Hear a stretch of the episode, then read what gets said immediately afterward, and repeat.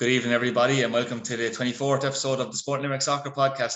We're down one man this evening, Noel, uh, with Jason O'Connor. He said he's taking a, a week's hiatus um, uh, for this week, a night off uh, for, for this week. Um, uh, he'll be sorely missed, as our, our, viewers will be, will attest to as well. But you're here to keep the show on the road, Noel. It might be the, the public holiday that the government are granting uh, the frontline workers after the COVID epidemic. Maybe today is Jason's uh, public holiday. Yeah, maybe there's a maybe there's a relation there. Maybe maybe so. but um, I suppose onto business for ourselves and to start off with the Treaty United men's team, like we always do. Noel, last week they earned a nil-all draw against Cork City at the Markets Field. As it turned out, Noel, it would be fair to say that it probably wasn't the most significant result for Treaty that night in that Wexford went and beat Athlone uh, at Lissywoollen. So even though again a, a, draw against Cork, it wasn't the victory, but it was a good draw. And then of course Wexford winning, it, it was a good night for Treaty as it turned out, gained a point on Athlone as well. Yeah, it turned out to be a great night overall. And look, the point in itself against Cork, I think, was was going to make it a good night anyway, even if Athlone had beaten Wexford. But it was like the icing on the cake. Um, the fact that Wexford turned over Athlone. So, you know, a really good night for Treaty.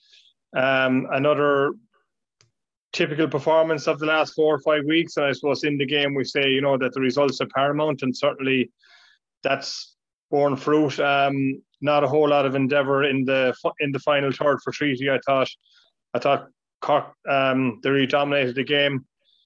You know, they created a lot of chances and they they troubled both fullbacks in the Treaty lineup, particularly uh, Charlie Fleming again. I thought he had a, um, a tough enough night with Dylan McGlade, but unfortunately, from a Cork point of view, there wasn't any end product in the final third where they did have a couple of really good chances.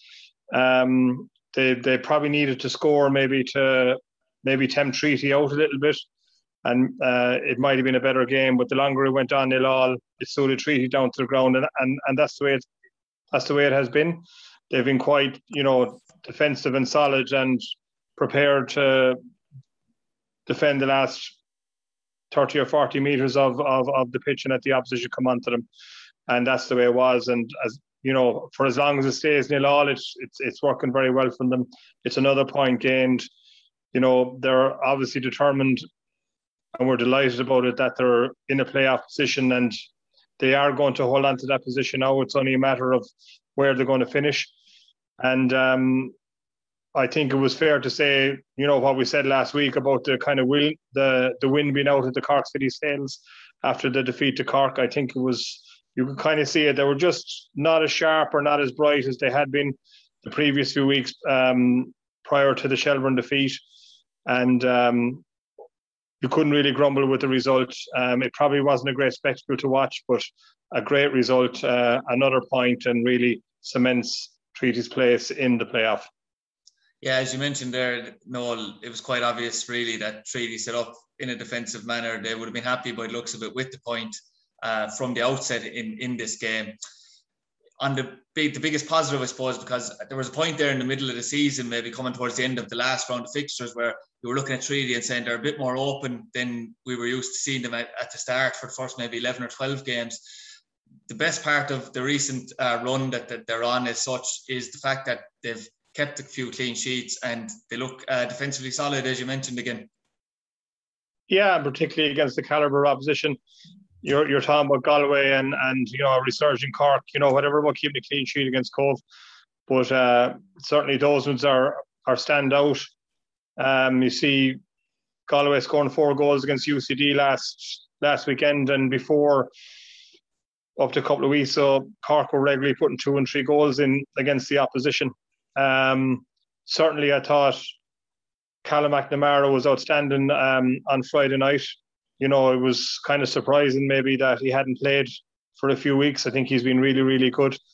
You know, a really good number six, and the, and once again the two treaty centre halves, Anto O'Donnell and Mark Walsh.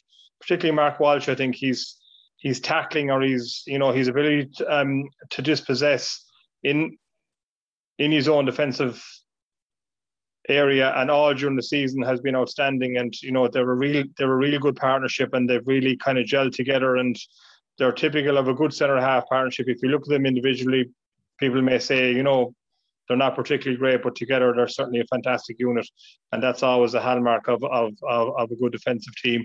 Allied to that, then you have Tadhg Ryan again, who was obviously his confidence is sky high. You know, with the amount of clean sheets that he's kept, the amount of outstanding saves he's made, he's made the way he sweeps behind his two centre halves. Um, he's really been excellent as well.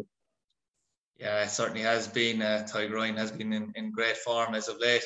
Uh, I mentioned this Tommy after the game, but it was a sour note, Noel, and it came the day after we were discussing uh, team shape, tactics, and uh, team news the night before the Cork game, or sorry, two nights before the Cork game. But then we found out the day before the Cork game that Ed McCarthy had departed uh, quite suddenly uh, from the Treaty United squad and is now back with Regional United in the Limerick District Junior League.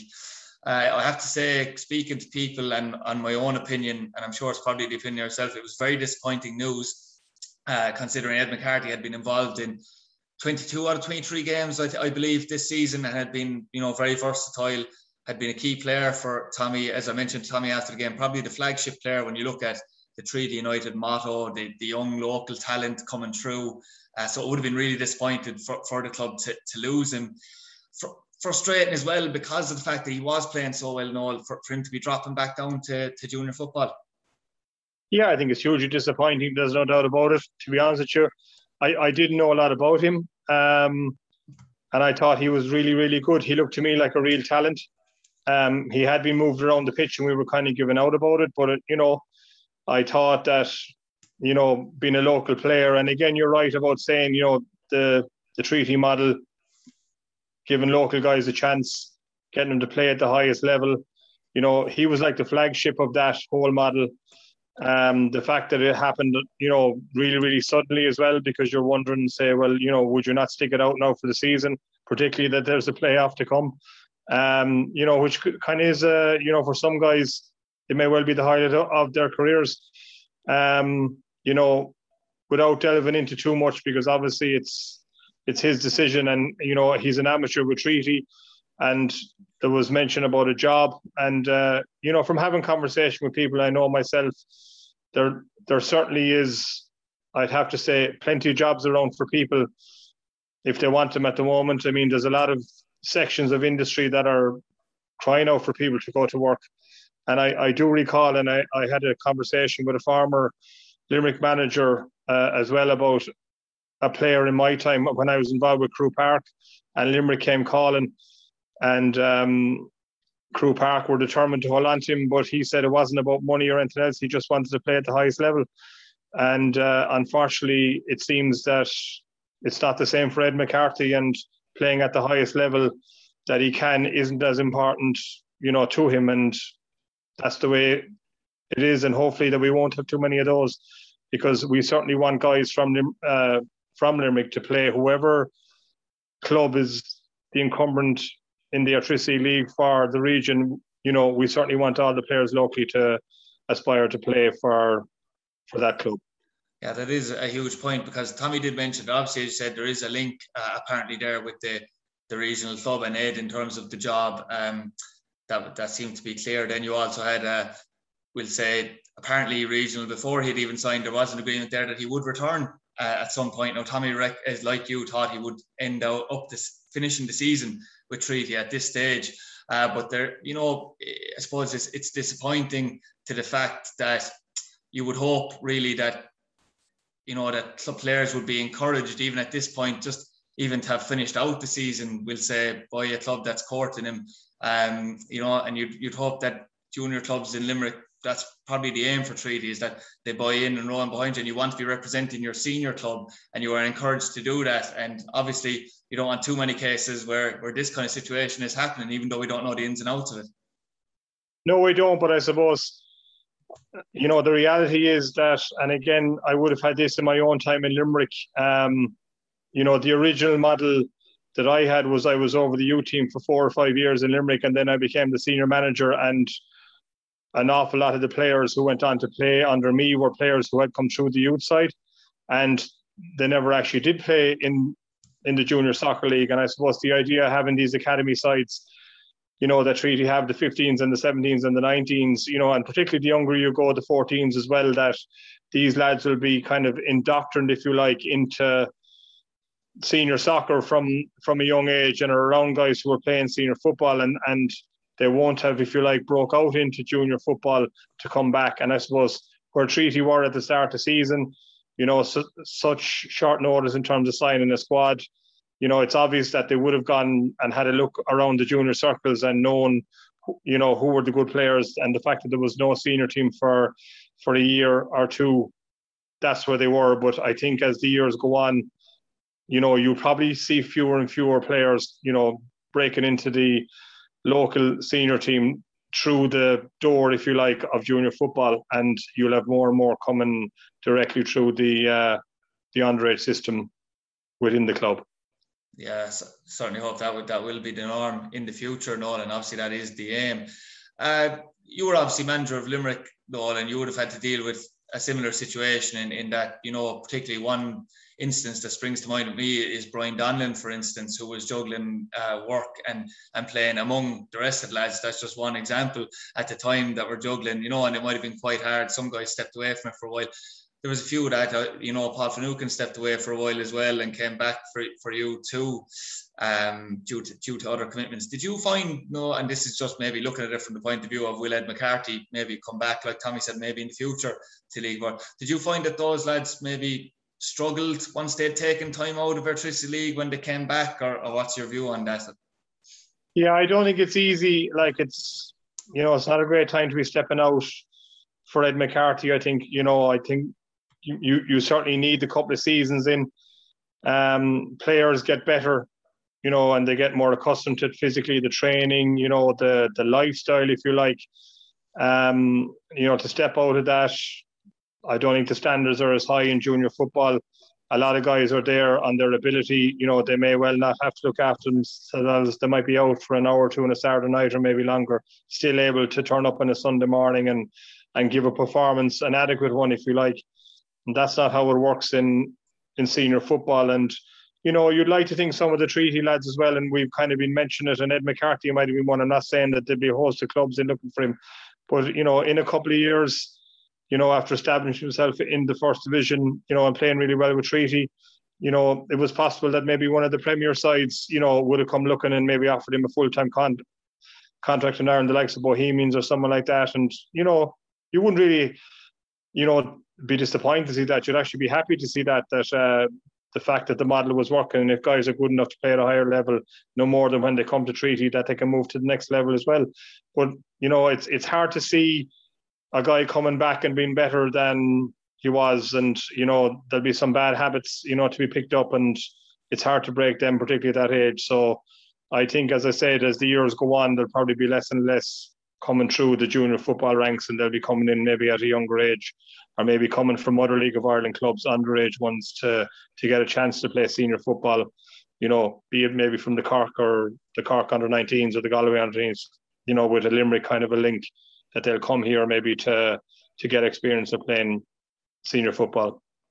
Yeah, and given your own experience and, and many experience of other Limerick managers, I think that's probably what needs to happen at this stage, Noel, uh, to be honest with you. Um, just to move on now from, from that situation, we move on to the Shelbourne game for Treaty on Friday evening. It's it's a very uh, tough night time to go talk at any time, Noel, but you know, you're going there now with with Shelbourne knowing that if they win, they're going to be league champions. Uh, it's going to be a huge night in Tolka Park. They're expecting almost a sellout from what I believe uh, Shelbourne are. So they're really excited.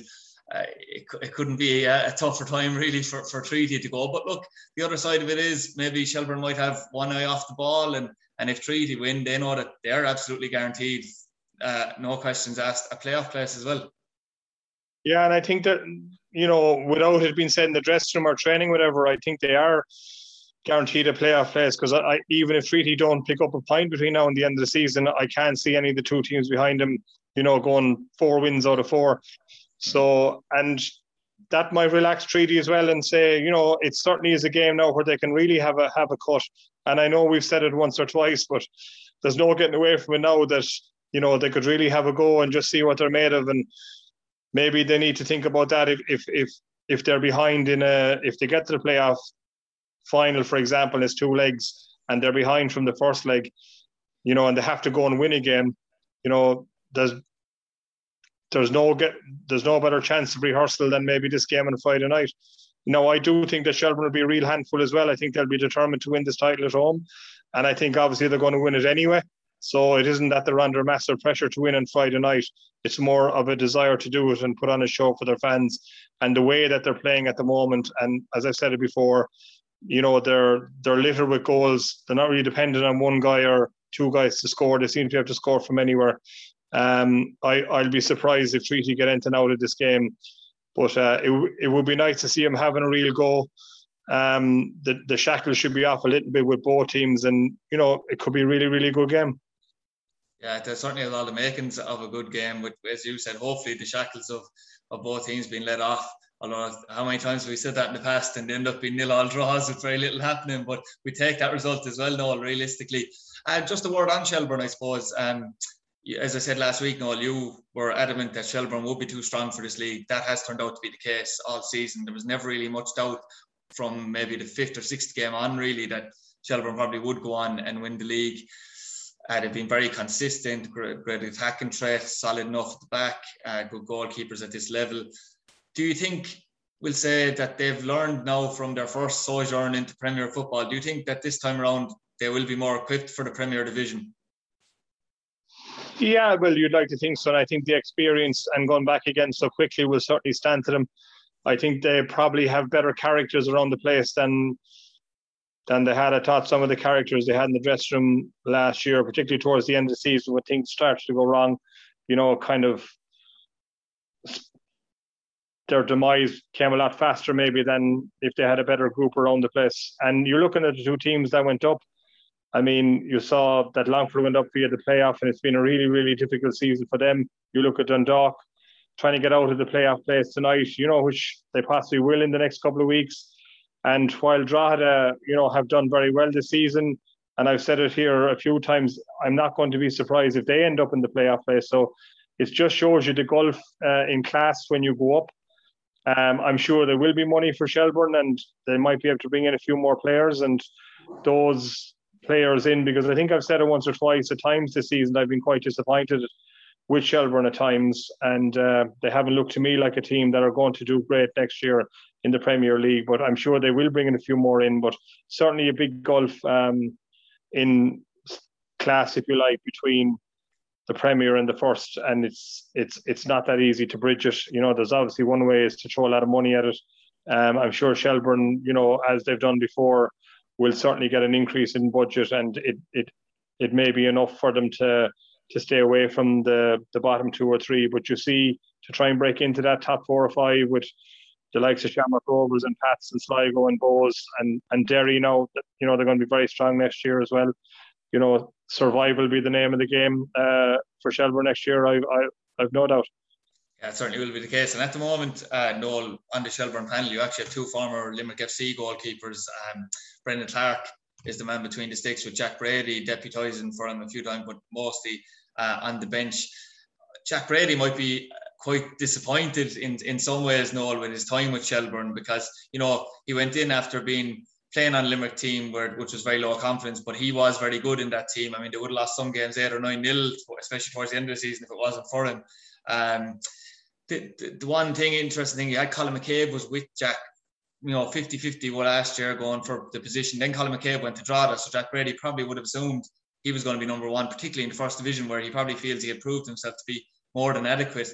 And then you bring in Brendan Clarke uh, to Shelbourne. I thought it was a strange move at the time. They'll, you know, justify it by the fact that Brendan now is, is on a first division uh, winning team. But I suppose for, for his own career, it looks like Jack Brady you know, probably needs to get a move from Shelbourne. Yeah, and I'm sure there'll be a few takers as well. Maybe if not in the Premier, there'll certainly be some of the the first division sides will look for him.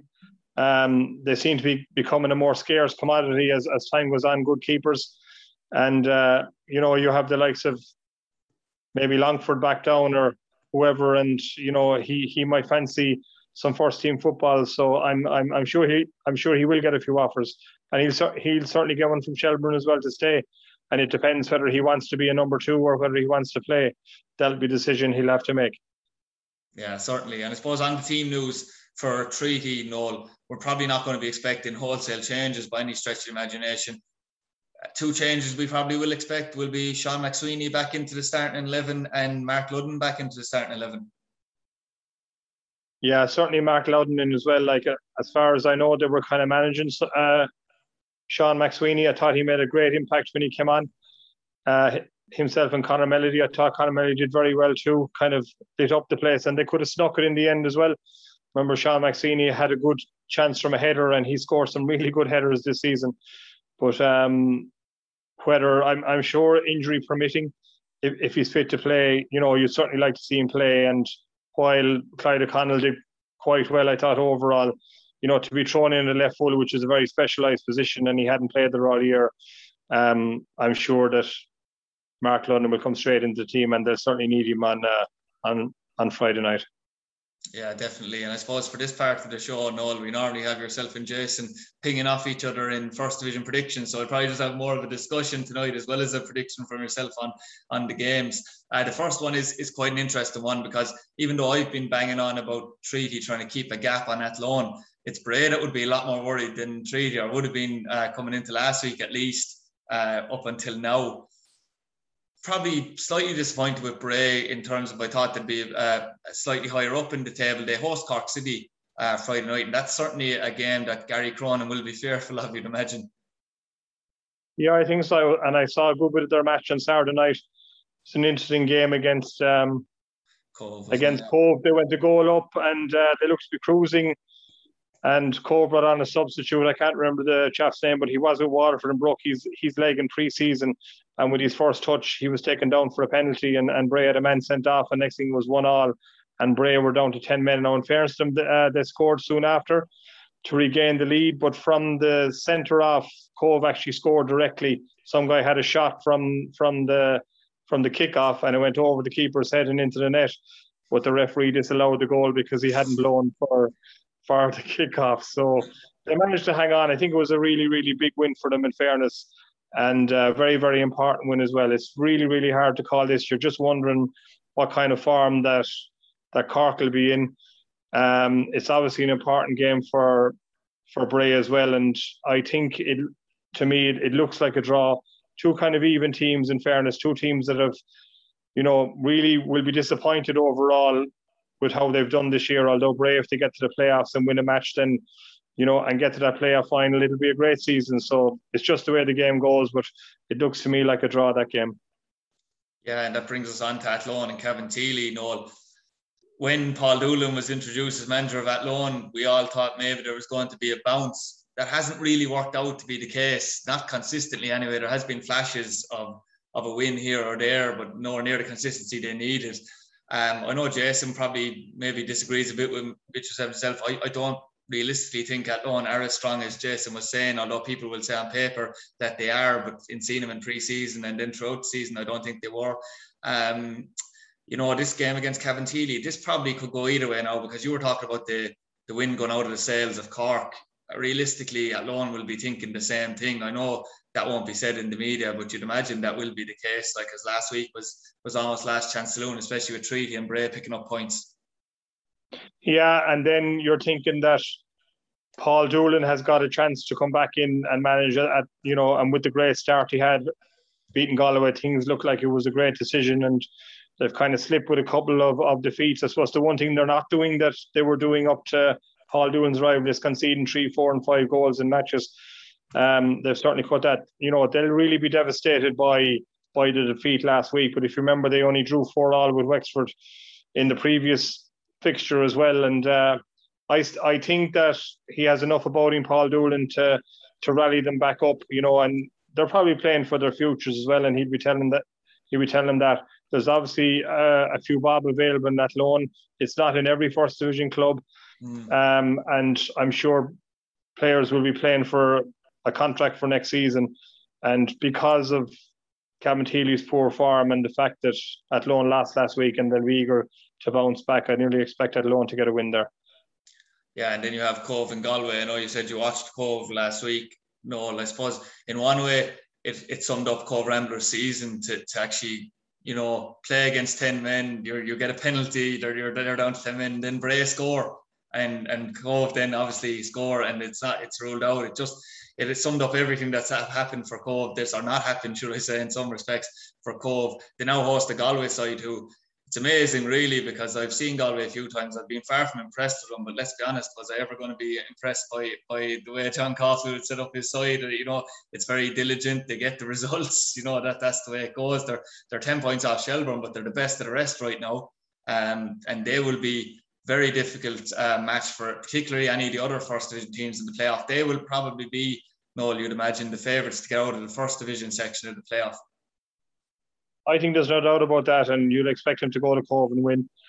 Um, there'll be no complacency or no lack of effort or no switch off, as you said, with John Caulfield's team. The fact they got four goals last week as well, you know, because we've been talking about their lack of goals. Um, Cobh will really feel the pressure now with, with Wexford as well winning. I think that's down to four points mm. between, you know, 10th and 9th.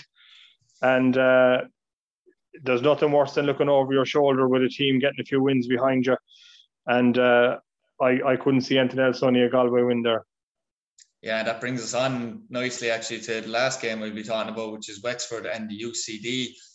We've been speaking about it for the last few weeks, how there has been improvement in Wexford. And none other that when you see they went Athlone and won, they, they should have beaten Treaty when they played Treaty at the Markets Field as well they have been steadily improving. But you'd imagine there'd be a bit of excitement there. Now, obviously, as you said, they'll be trying to catch Cobh in the short term, but there'll probably be a bit of excitement into what can we do next year uh, with Wexford? Can we improve and get up the table? So they'll have that bit of bounce as well. They're coming up against a fairly formidable attacking outfit when they want to be in UCD, who will be hurting massively from the manner of their defeat against Galway. And again, they'll be looking to how they can rectify things for the playoffs as well.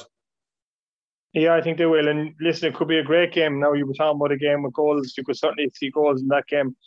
And uh, if the two of them go for it, I think you know it could be a high scoring game. And again, just a bit more firepower and a bit more class and quality with UCD. The fact that they are looking for you know for a win to stay in the playoffs or stay as, as high as they can the league, you'll certainly see um, a UCD win there.